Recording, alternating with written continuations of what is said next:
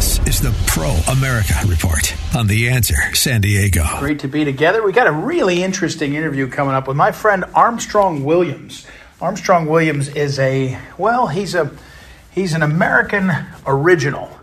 He is um, owns a couple of television stations, maybe more than a couple, three or four. He has his own television program, nationally syndicated on Sinclair television stations, and also does a local show in the Washington D.C. area. Was a close personal friend, is a close close personal friend of Ben and Candy Carson.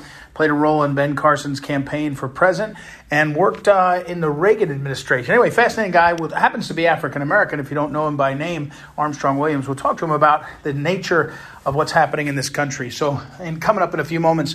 So, look forward to that. Again, it's Ed Martin. Great to be together. It's the uh, Pro America Report. Please visit proamericareport.com, proamericareport.com. Tune in there. Go over there and sign up for the daily email. Here's the phrase I want to use with you for today's What You Need to Know, the Daily Wink. It's this What are they hiding? What are they hiding? And I'll tell you a little secret. I'm over in uh, Phoenix, Arizona. I'm in Maricopa County uh, on some business. And um, I am over here. And in the next, hmm, I don't know, 24 to 48 hours, you're going to see a lot more information about Maricopa County and the 2020 election. You're starting to see more information come out about the uh, Fulton County, Georgia election. And here's the question this was posed to me by none other than General Michael Flynn. He said, What are they hiding?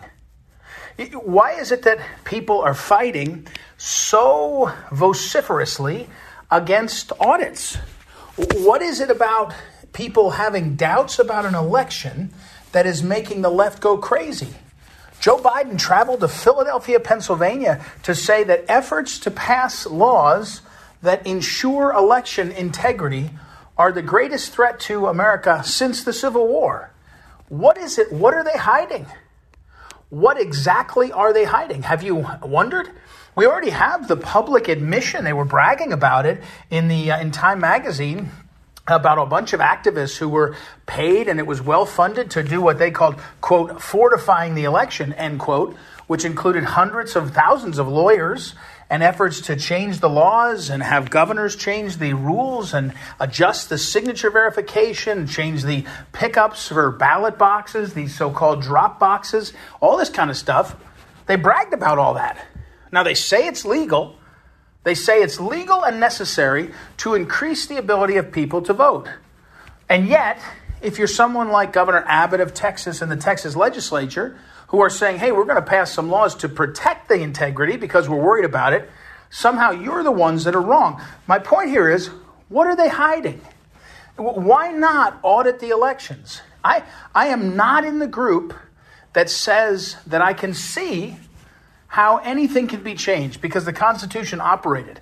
I, you know, when you look at the Constitution, it had a system, and unless we can find out that there's wrongdoing of such a size and scope, and maybe that's what they're afraid of, but right now, Let's get to the bottom of it. Fully, fully 75% of Republicans believe the 2020 election was off base, and close to 58% of Democrats, in one poll at least, have said that they're worried about the election in 2020. Something was done wrong. In other words, we have a voter confidence problem. We have a problem with confidence in our election system. Why not address that? What are they hiding? And what I'm hearing out of Maricopa County and there'll be a hearing, I think it's uh, Thursday morning. Uh, there'll be a major hearing. Uh, the state Senate in Arizona that has uh, commissioned the audit is going to have a hearing. And what they found is significant irregularities.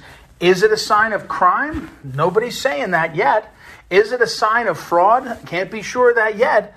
But what, what in a systematic audit, of the ballots, we're talking 2.1 million registered. I think it's 2.1 million ballots cast in um, in uh, in Maricopa County. It's a big, big county. You know, Phoenix and the surrounding areas. So we're talking about a major undertaking, and as they've audited, they've got some irregularities, and nobody knows yet what that means. But what are they hiding? What if you if you if anybody has children or anybody just has friends or colleagues, if someone won't answer the question, gets defensive, starts to push you, just say, "What are they hiding?" It could be nothing. Let me be the first to say it could be nothing. It could be just that they're annoyed that they don't want to have to go through this. But Joe Biden, the president of the United States, is going up to Philadelphia to give a canned speech calling it the greatest threat to America since the Civil War. Then he finishes and he goes back to the White House, and I think he signed either an executive order or he just put out a press release that said, I'm directing the Department of Justice to investigate any states that are passing laws to protect election integrity. Now, here's where we get into a little bit, let's be adults about it. If you're saying I want a photo ID for elections, are you saying that you want to stop some people from voting? Well, most people that say photo ID requirement for elections would say everybody should have a photo ID anyway, so let's help them get one. But even if you assume that there's some people that won't be able to vote, that still isn't, um, that's not a reason automatically that the law is unjust or improper, right? I mean, we do have laws that say 15 year olds can't vote. Why are 15 year olds not allowed to vote? 15 year olds can go to the store, they can go to the movies, they can go to school, or even better, make it uh, make it 17 year olds. Why can't a 17 year old who can have a driver's license, who can get a job, they're not allowed to vote? And the reason why is because we pass laws, and the laws are designed.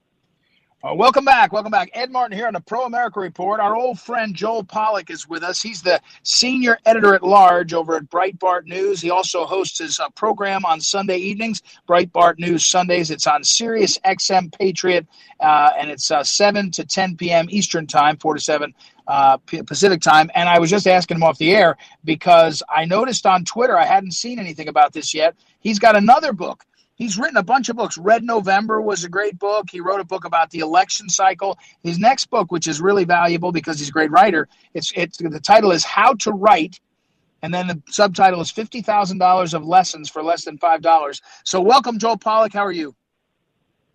I'm great. Thanks for the plug. Yeah, How to Write is a bipartisan or nonpartisan book, so I'm pretty excited about it because it, it'll be useful for everybody. Yeah, well, and I should say, not only is a writer over at Breitbart.com, and, and his, his title is uh, the senior. He was he was editor in chief for a while. We'll talk about back then when uh, when uh, the the segment we're going to talk about. But he is currently the senior editor at large at Breitbart, and um, uh, also though a lawyer, which means you had to learn to write some too. So, but this is why I, I contacted him to get him on. Joel, back I guess almost a decade ago uh, you were on CNN. Soledad O'Brien, I think, was still there. You were editor in chief of Breitbart, Breitbart, but you were talking about the late Andrew Breitbart, who had actually, by name, over a decade ago, talked about critical race theory and its roots and the threat it was. Uh, and it came back up recently. Tell, walk us through first of all the history. I mean, Andrew Breitbart gets, gets a lot of credit for s- some things. He doesn't get enough credit for some other things. Now, walk us through this story.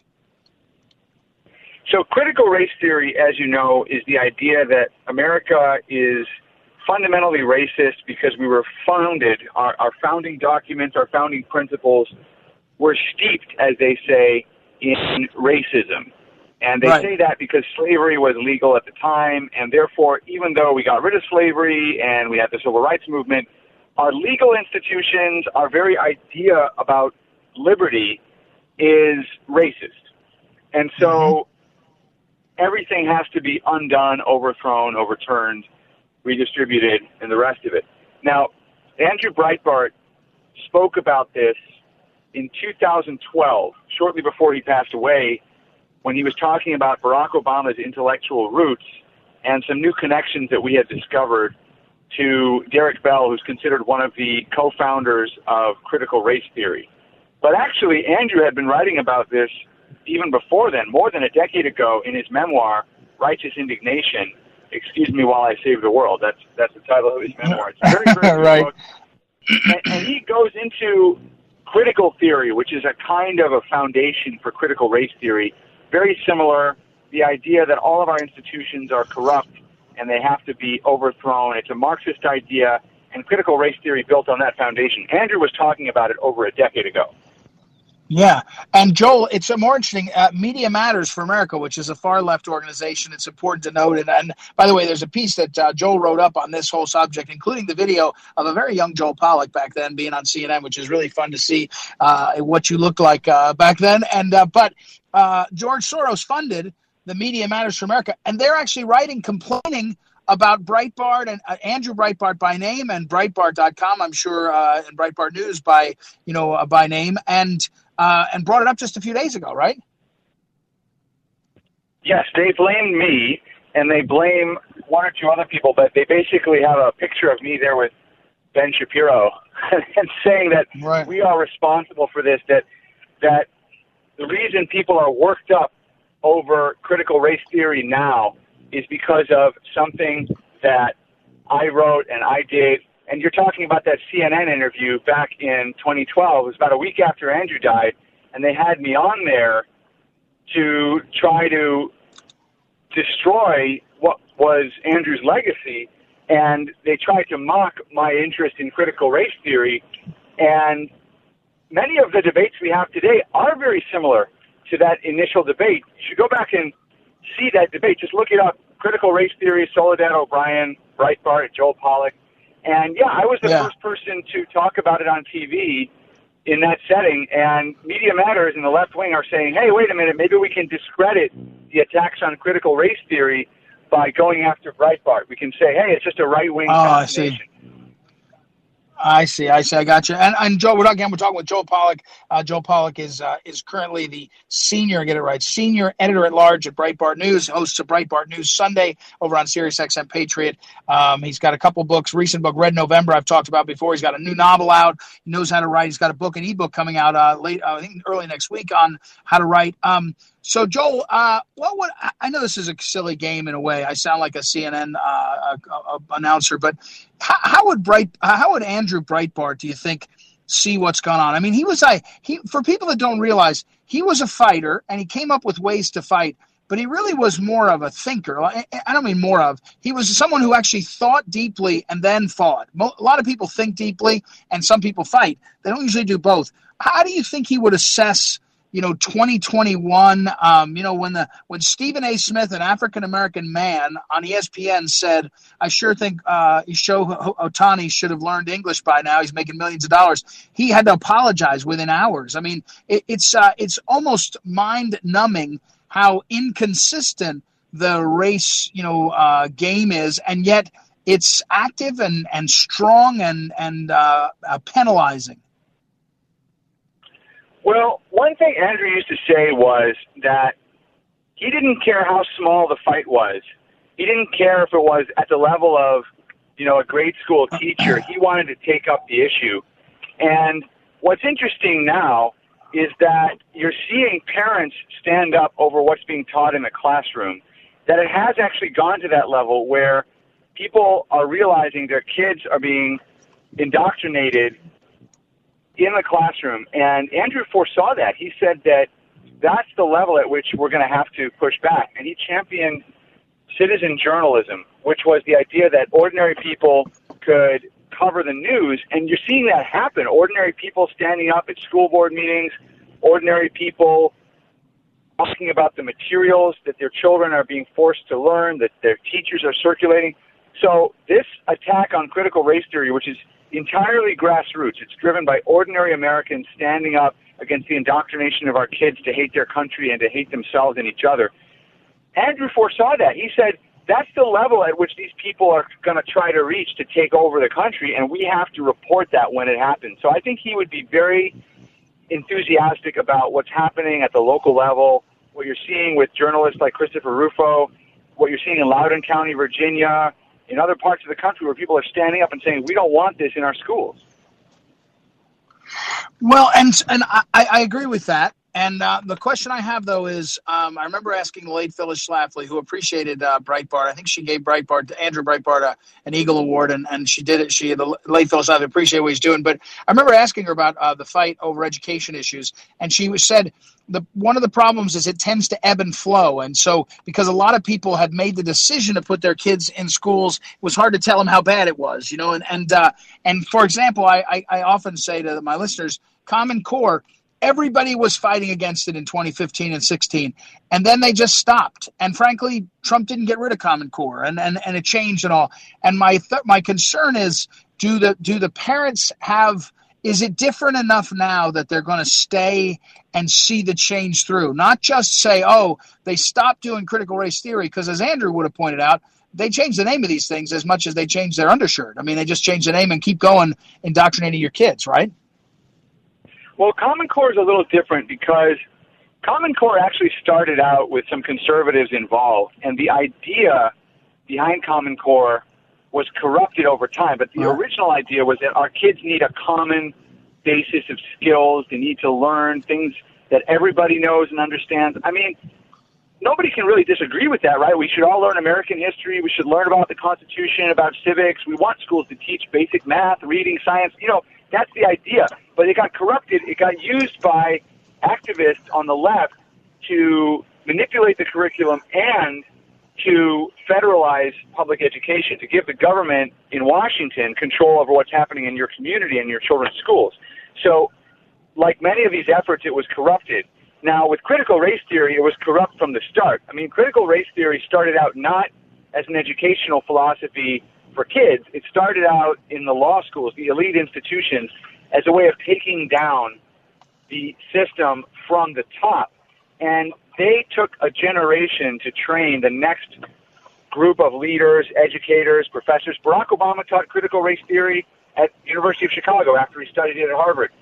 Uh, Elena Kagan, now in the Supreme Court, once gave a lecture about critical race theory. It's in the notes that she gave to the Senate Judiciary Committee during her hearings. They didn't ask her about it because nobody was really aware of it. But this is an issue that percolated through the system, and now it is reaching the grassroots level. It has never had any sort of conservative component, right? You never had any William Bennett or anybody involved. Nobody thought this was going to improve the system for our kids. Well, sorry about that, everybody. Our, our uh, interview with Joel Pollak got cut off there, uh, but we got most of it in, uh, longer than I expected, actually. So we're grateful for that. Joel Pollak, everybody, he's a superb writer. I'll put all his stuff up on social media. We thank him for taking the time, and we'll take a break and be right back. It's Ed Martin here on the Pro America Report. We'll be back in a moment. Beside, forget about the history. I don't care about the debate. I mean, I care about 1776 versus 1619. I'm talking about being a human being walking around. It's not a perfect place. It was a per. We need a more perfect union. But it, eh, eh, eh, how do you handle this sort of calling America in 2021 such a hellhole of racism and and uh, and mistreatment? You know, I, I you know, uh, I guess I should say this more often. And you know, you know, I'm no longer in radio. We're on television stations, network television stations across the country. Right. But in my offices around the world, whether it's the hotel, whether it's the broadcast industry, and whether it's real estate, we do not celebrate diversity. We celebrate excellence. Each person in our companies has something unique and remarkable to bring to the table that is completely disconnected from their immutable characteristics. Every day, um, I have the privilege to work with these wonderful people. I'm not interested in a race, their gender, or any other surface level trait of theirs. I see what they have to offer.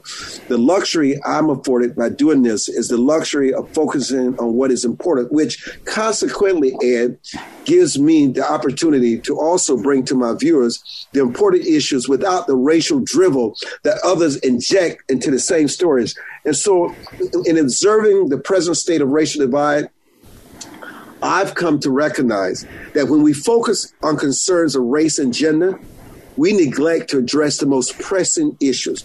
And what happens is that, Ed, all too often, mm-hmm. the media tries to infuse race into important issues that are totally unrelated to race. And when they do that, the important issues seemingly transform to absurdities simply due to the means by which the media characterizes them. And so if you think that we look different, that is only because you are choosing to see our surface level differences. But I see something deeper. Even with you and I, I see something unique individuals with unique life experiences. I challenge all of us to do the same. The remarkable people that I work with and the remarkable people that we bring on our shows, we, they work hard every day, like yourself, to bring stories that people need to be heard, that need to hear, and t- stories that need to be told. And because Uh, so many of our dedications to the truth and facts over this peripheral and often immaterial issues, we are able to parse through the stories and tell you the truth, not what we want you to hear. And that's what all America should be about because when it's all said and done, Americans really don't care about, care about this racial dribble and the fact that they're trying to tell us that we're bigoted and we're racist and we're right wing and we don't care about people. We like them, we don't like them bad. Americans understand what it is. It's politics, it's a cottage industry. It's a construct by man, and we can get on. We get on our daily lives, build families, build institutions, and continue to build America into that shining city on the hill. Well, and I, I, will say, let me finish, and I will run out of time, Armstrong. But I, one of the ways that I know Armstrong is through some mutual friends. Uh, when you're eh, people don't even know this. Ben Carson, a guy named Terry Giles, who's been on your program, Armstrong Williams, uh, I think Clarence Thomas. Even there's an organization called the Horatio Alger Society that started back in the 40s, maybe 50s, by uh, among other people Norman Vincent Peale, that highlights the men and women in America that come from nothing, They're sort of up by your bootstraps, uh, uh, uh you know, kind of dream and succeed in in nearly every way. And and when you see these folks together, you have all different sizes, stripes, colors, genders, everything, and and opinions on politics. But the one thing they have is a sort of an optimism that um, that the human being is made in the image and likeness of God, most of them, and but more importantly, is made to succeed, and we can all figure it out, and we can find our ways. And so, uh, I salute you, Armstrong. Thank you for your uh, for your uh, generosity to me and others uh, with all the ways we can communicate through your media uh, empire. And uh, we'll have you on again. I got to run. Thank you, Armstrong. Thank you. All right, we'll take a break, everybody, and we'll be right back. It's Ed Martin here on a Pro America Report.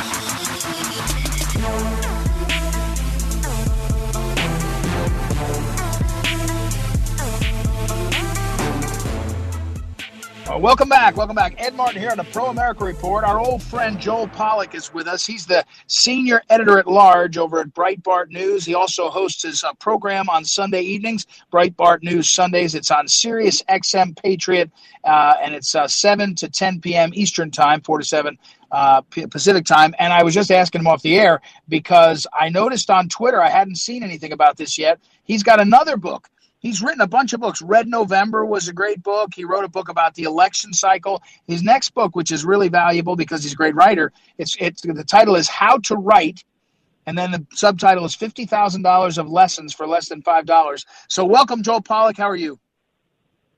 I'm great. Thanks for the plug. Yeah, How to Write is a bipartisan or nonpartisan book, so I'm pretty excited about it because it, it'll be useful for everybody. Yeah, well, and I should say, not only is a writer over at Breitbart.com, and, and his, his title is uh, the senior. He was he was editor in chief for a while. We'll talk about back then when uh, when uh, the the segment we're going to talk about. But he is currently the senior editor at large at Breitbart, and um, uh, also though a lawyer, which means you had to learn to write some too. So, but this is why I, I contacted him to get him on. Joel, back I guess almost a decade ago uh, you were on CNN. Soledad O'Brien, I think, was still there. You were editor in chief of Breitbart, Breitbart, but you were talking about the late Andrew Breitbart, who had actually, by name, over a decade ago, talked about critical race theory and its roots and the threat it was. Uh, and it came back up recently. Tell, walk us through first of all the history. I mean, Andrew Breitbart gets, gets a lot of credit for s- some things. He doesn't get enough credit for some other things. Now, walk us through this story. So, critical race theory, as you know, is the idea that America is fundamentally racist because we were founded, our, our founding documents, our founding principles were steeped, as they say, in racism. And they right. say that because slavery was legal at the time, and therefore, even though we got rid of slavery and we had the civil rights movement, our legal institutions, our very idea about liberty is racist. And so mm-hmm everything has to be undone, overthrown, overturned, redistributed, and the rest of it. Now, Andrew Breitbart spoke about this in 2012, shortly before he passed away, when he was talking about Barack Obama's intellectual roots and some new connections that we had discovered to Derek Bell, who's considered one of the co founders of critical race theory. But actually, Andrew had been writing about this even before then, more than a decade ago, in his memoir, Righteous Indignation, Excuse Me While I Save the World. That's, that's the title of his memoir. It's very, very right. book. And, and he goes into critical theory, which is a kind of a foundation for critical race theory, very similar. The idea that all of our institutions are corrupt and they have to be overthrown. It's a Marxist idea, and critical race theory built on that foundation. Andrew was talking about it over a decade ago. Yeah, and Joel, it's a more interesting. Uh, Media Matters for America, which is a far left organization. It's important to note. And, and by the way, there's a piece that uh, Joel wrote up on this whole subject, including the video of a very young Joel Pollak back then being on CNN, which is really fun to see uh, what you looked like uh, back then. And uh, but uh, George Soros funded the Media Matters for America, and they're actually writing complaining about Breitbart and uh, Andrew Breitbart by name and Breitbart.com, I'm sure, uh, and Breitbart News by you know uh, by name, and uh, and brought it up just a few days ago, right?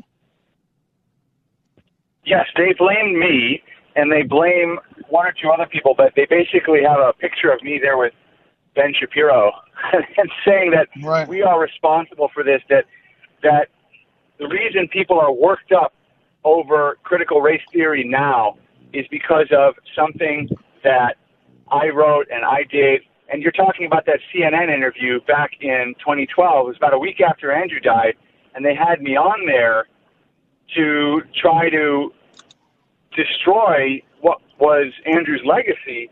And they tried to mock my interest in critical race theory. And many of the debates we have today are very similar to that initial debate. You should go back and see that debate. Just look it up. Critical race theory, Soledad O'Brien, Breitbart, Joel Pollak. And yeah, I was the yeah. first person to talk about it on TV in that setting. And Media Matters and the left wing are saying, hey, wait a minute, maybe we can discredit the attacks on critical race theory by going after Breitbart. We can say, hey, it's just a right wing. Oh, ah, I see. I see. I see. I got you. And, and Joe, we're again. We're talking with Joe Pollak. Uh, Joel Pollak is uh, is currently the senior. Get it right. Senior editor at large at Breitbart News. Hosts a Breitbart News Sunday over on Sirius XM Patriot. Um, he's got a couple books. Recent book, Red November. I've talked about before. He's got a new novel out. He knows how to write. He's got a book, an ebook coming out uh, late. Uh, I think early next week on how to write. Um, so, Joel, uh, what would I know this is a silly game in a way. I sound like a CNN uh, uh, announcer, but how, how, would Bright, how would Andrew Breitbart, do you think, see what's going on? I mean, he was I he for people that don't realize he was a fighter and he came up with ways to fight. But he really was more of a thinker. I don't mean more of. He was someone who actually thought deeply and then fought. A lot of people think deeply, and some people fight. They don't usually do both. How do you think he would assess you know 2021 um, you know when the when stephen a. Smith an african american man on espn said i sure think uh, Shohei Ohtani should have learned english by now. He's making millions of dollars. He had to apologize within hours. I mean it, it's uh, it's almost mind numbing how inconsistent the race you know uh, game is and yet it's active and and strong and and uh, uh, penalizing. Well, one thing Andrew used to say was that he didn't care how small the fight was. He didn't care if it was at the level of, you know, a grade school teacher. He wanted to take up the issue. And what's interesting now is that you're seeing parents stand up over what's being taught in the classroom. That it has actually gone to that level where people are realizing their kids are being indoctrinated in the classroom. And Andrew foresaw that. He said that that's the level at which we're going to have to push back. And he championed citizen journalism, which was the idea that ordinary people could cover the news. And you're seeing that happen. Ordinary people standing up at school board meetings, ordinary people talking about the materials that their children are being forced to learn, that their teachers are circulating.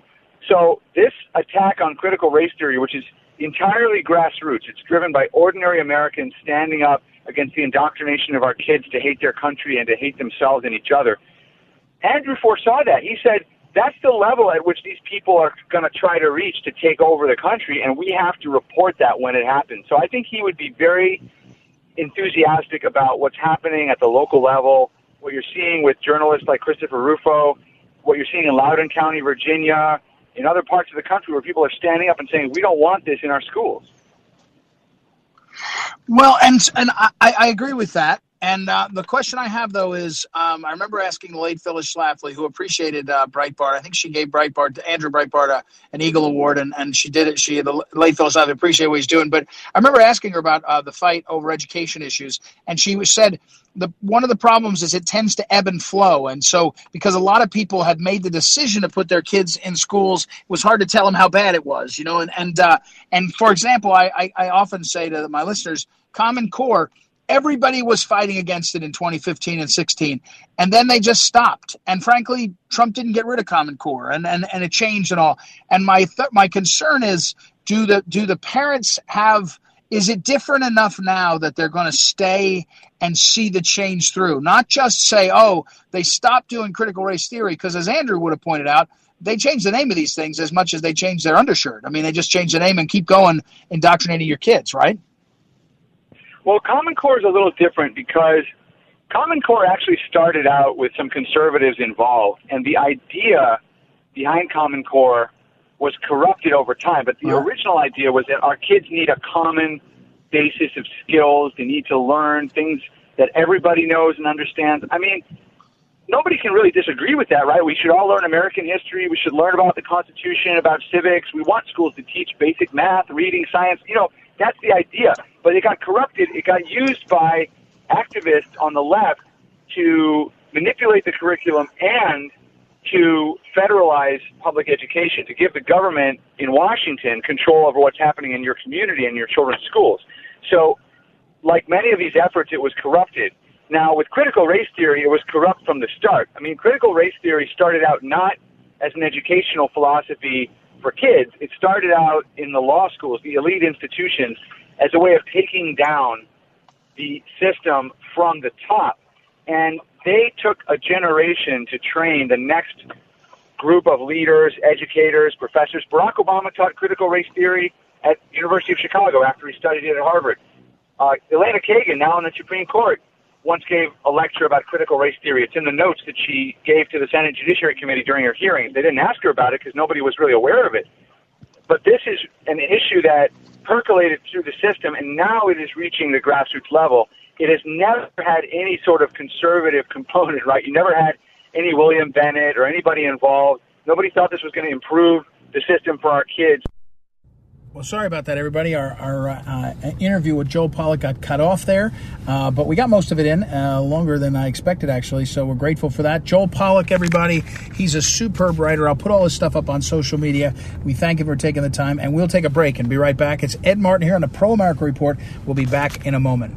This is the Phyllis Schlafly Report, the conservative pro family broadcast of Phyllis Schlafly Eagles, a leading voice for the sanctity of life, traditional education, the Constitution, and American sovereignty. And now, from the archives of Phyllis Schlafly Eagles, here is Phyllis Schlafly. We usually hear a noisy outcry on the left at any suggestion of requiring a photo ID for voting. But you may be surprised to learn that some other democracies regard them as a necessity. Just look at Mexico, where the Federal Electoral Institute issues citizens a free photo ID known as a voter credential. The system was put in place 20 years ago as a response to widespread voter fraud in Mexican elections. Rules are very strict, and no exceptions are made for those who arrive at the polls without their ID. The agency makes no apologies for this. They say the system is necessary to restore confidence in elections after years of corruption. In the United States, you need a photo ID to drive a car, to check into a hotel, or to rent a movie. But we're told we cannot require photo IDs for voting. Liberals claim that photo ID laws would decrease voter turnout and create a burden for the poor. However, neither of these things has happened in Mexico. In fact, the free IDs have been beneficial to the country's poor because they now have identification they need for other situations. That's why former Atlanta mayor and civil rights activist Andrew Young supports voter ID laws in the U.S so that poor minorities are provided with the ID they need to fully participate in American life. Mexico's laws have also increased confidence in the fairness of elections and thus increased voter turnout. A similar increase in voter turnout happened in Indiana and Georgia when those states implemented photo ID laws. If we don't require a photo ID at our U.S. polls, that doesn't make it any easier for people to vote. It just makes it easier for people to cast a fraudulent vote. From Phyllis Schlafly Eagles, this has been the Phyllis Schlafly Report with Ed Martin. Election fraud has the power to destroy the America we know and love. Never again can we allow an election to be stolen. At phyllisschlafly.com, you'll find reasonable, workable strategies for assuring the integrity of every future election. Visit phyllisschlafly.com today. Thanks for listening, and join us again for the Phyllis Schlafly Report.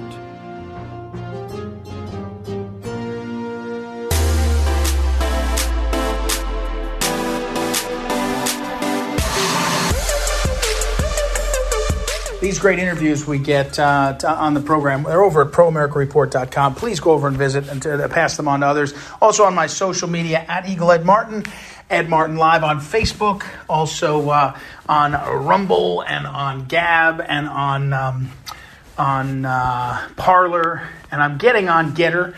I'm not there yet, but we'll get all that done to you. So, uh, great interviews. All right. Um, as we're wrapping things up, let's talk a little bit about um, some of what is happening in this great country of ours in terms of our border. We have a border crisis.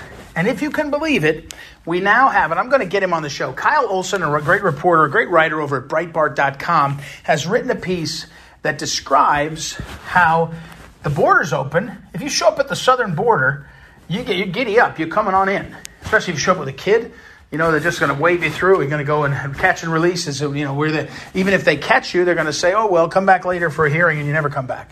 Generally, that's where it happens. But they've now announced, eh, except Haiti and Cuba. Haitians and Cubans if you try to come in the legal way or any other way except through the government, they're not going to let you. So if you're coming from other countries, you're allowed to come. If, in fact, if you're coming from other countries and you know the right buzzwords and you've been coached by the Soros funded groups that are along the caravan route, they coach you on what to say. If you say the right words, you're going to be allowed to come into the country easily and no problem. You're going to be brought in. You get catch and release.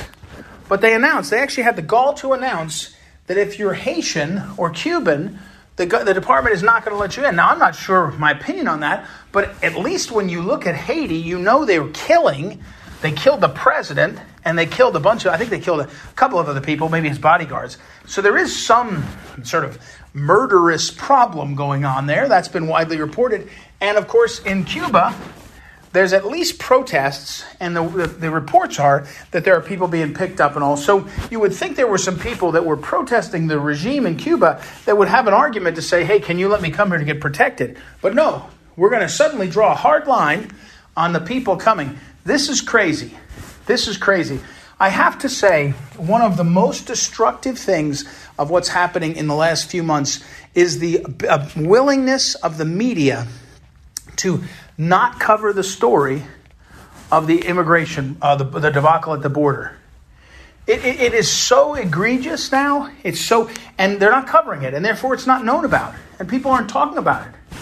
And that's a disaster. It's really disastrous uh, for us as, as a nation to have these people have these um, policies allowing people to come across the border unchecked. Unchecked. And you know, we've talked about it on the program over and over again. Lots of people have stories about um, anecdotes about this in different parts of the country, but the reporting on it, the best reporting is Todd Bensman of the Center for Immigration Studies. We're going to have him on, I think, later this week or next week to get an update from the border on what's going on. It's a national security crisis, it's a it's a drug crisis, and it's a sex trafficking crisis, and it's a changing of America crisis. And we are not getting coverage of this crisis in our nation. It's getting ignored. It's getting ignored by the media, and because the media and big tech are so powerful, if the ignoring of it makes it disappear. And so we are in the position where the story is disappearing because of the coverage, and it's probably the biggest story we have. The problem at the border, think about what I just said. We've got a problem of drugs, the fentanyl's coming in through the border. Other drugs are coming in through the border. We've got a problem of sex trafficking. You know, uh, people are bringing in young girls, young children. They're getting abused. We have a problem of national security. Bad guys. A few weeks ago, there was uh, foreign nationals who were on watch lists trying to come through. And we have a problem of transforming America, not by our choice, but by the choice of the cartels who control the border and the lack of a border on our side. It's a terrible, terrible situation, and frankly, it will be one that is politically costly. even though the media is ignoring it now, people, I think, will come to know it. And I think it will be, but it may be too late. Anyway, we'll see. Okay, I got to run. Thank you, as always, to our great technical director and producer, Noah Dingley. Also, Joanna, for booking our guests. Thank you for listening. I'll be back tomorrow. Visit proamericareport.com. It's Ed Martin. Talk to you tomorrow.